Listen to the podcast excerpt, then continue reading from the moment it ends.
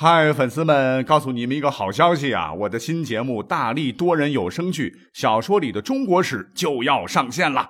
想要了解新节目或者跟我互动聊天，赶快来加入 VIP 粉丝群，入群二维码就在本期节目的声音简介中。你也可以添加我的小号，拼音大历史加六零六 D A L I S H I 六零六，然后拉您入群，我在那儿等你。管他正史野史。这里只有大历史，大力讲的历史正在播出。嘿，大家好！那这几天呢，真是酷夏难耐呀，很多地区都进入了烧烤模式啊。我想，可能不少朋友跟我一样哈，是属于宅型的啊。那宅男宅女们，这个为了避热哈，都不在家里做饭了，而是叫外卖。哎，这这外卖可是一种非常便捷的现代生活方式啊！想吃啥，手机点点，外卖就到了，很方便哦。像我呀，我就觉得我身上至少有几斤肉啊，那都是外卖小哥骑着摩的风驰电掣般送来的。其实呢，不止现在，列位可能不知道哈，这个外卖吧，自古以来据可考，那就是咱们中华民族的优良传统啊。哎，你如果不信的话，哎，我们就穿越到一千多年前的宋朝去走走看看。呃呃，怎么过去呢？啊，时光机也没有发明，但是呢，我们可以靠着一幅画来走进大宋，来了解那个时代的都市繁华。那这幅画呢，就是我们都熟知的历史上赫赫有名的《清明上河图》。这个作者是北宋著名画家张择端仅见的存世精品。那么话说，从宋太祖建隆元年，就是公元九百六十年发动的陈桥兵变算起啊。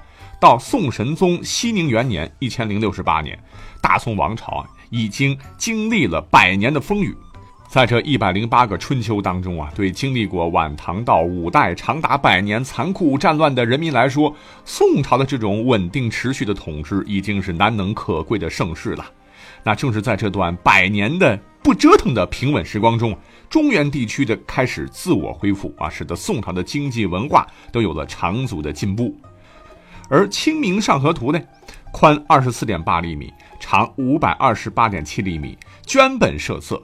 作品以长卷的形式，采用散点透视构图法，是生动记录了中国十二世纪北宋都城东京，又称汴京、汴梁（今河南开封）的城市面貌和北宋当时各个社会阶层人民的生活状况，是北宋时期都城汴京当年繁华的见证啊，也是北宋城市经济情况的。写照，那毋庸置疑，汴京当时绝对是一个盛世之都。那单从人口上说啊，就已经是当时世界上数一数二的大城市，人口比汉唐时代的长安、洛阳多了十倍以上。而后世学者分析推断，北宋时期的东京人口至少在八十万到一百五十万之间。那拥有大量的这个城市人口啊，自然就意味着什么呢？意味着大量的社会活动，也就意味着这座城市的活力和丰富的文化。那凡是看过张择端《清明上河图》的人呢，都会震惊于一千多年前的开封城行业之多，商业和文化活动之发达。以上说的这些呢，并不是本期重点。我们今天呢，只提一点。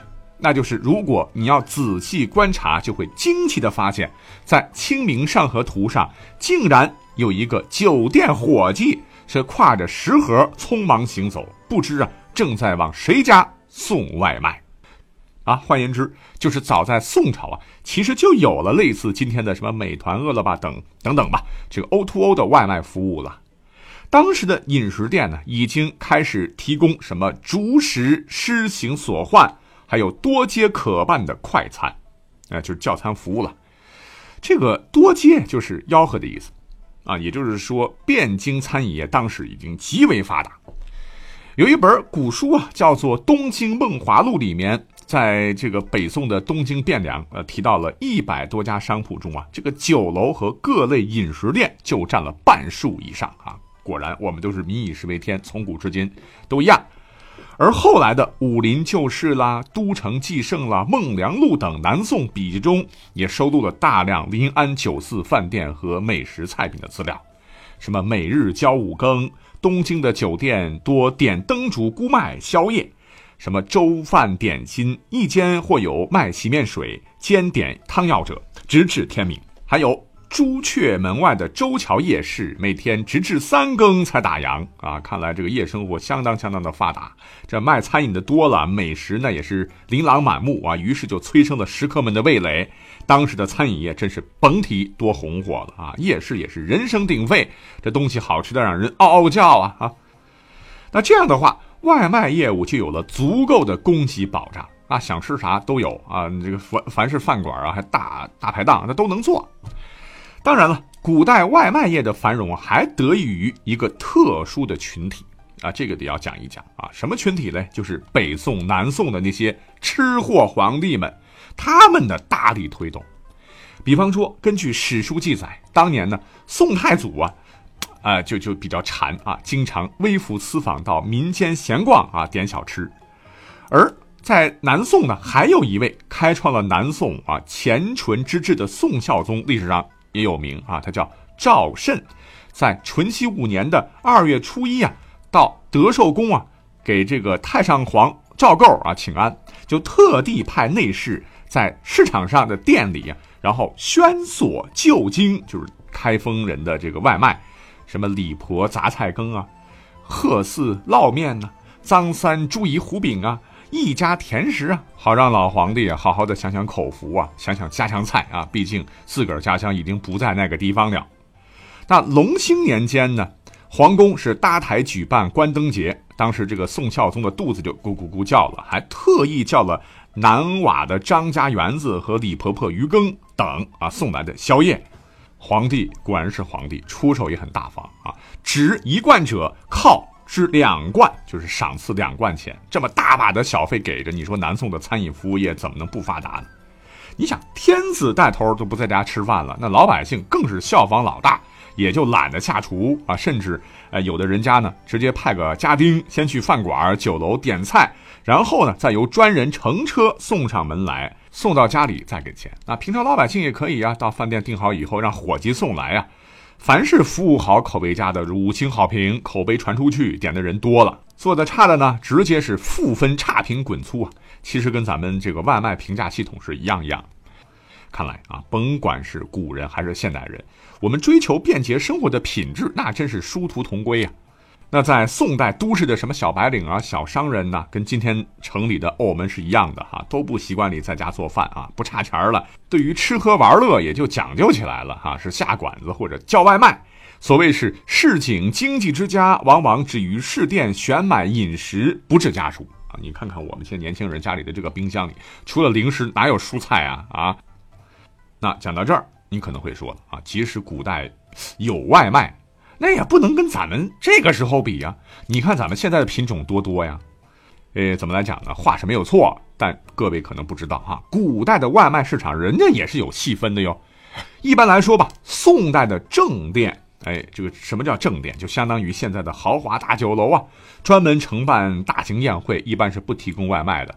但是在《清明上河图》上啊，街边的这个饭店幌子上写的这个脚店，哎。这个是可以的，这个脚就是我们的脚的脚啊，这个脚店那可不是修脚的哈，就好比如今的中档餐馆，通常有外卖服务啊，不过一般都有个起送价啊，要俩烧饼吃碗面的，您就绕道再看看吧。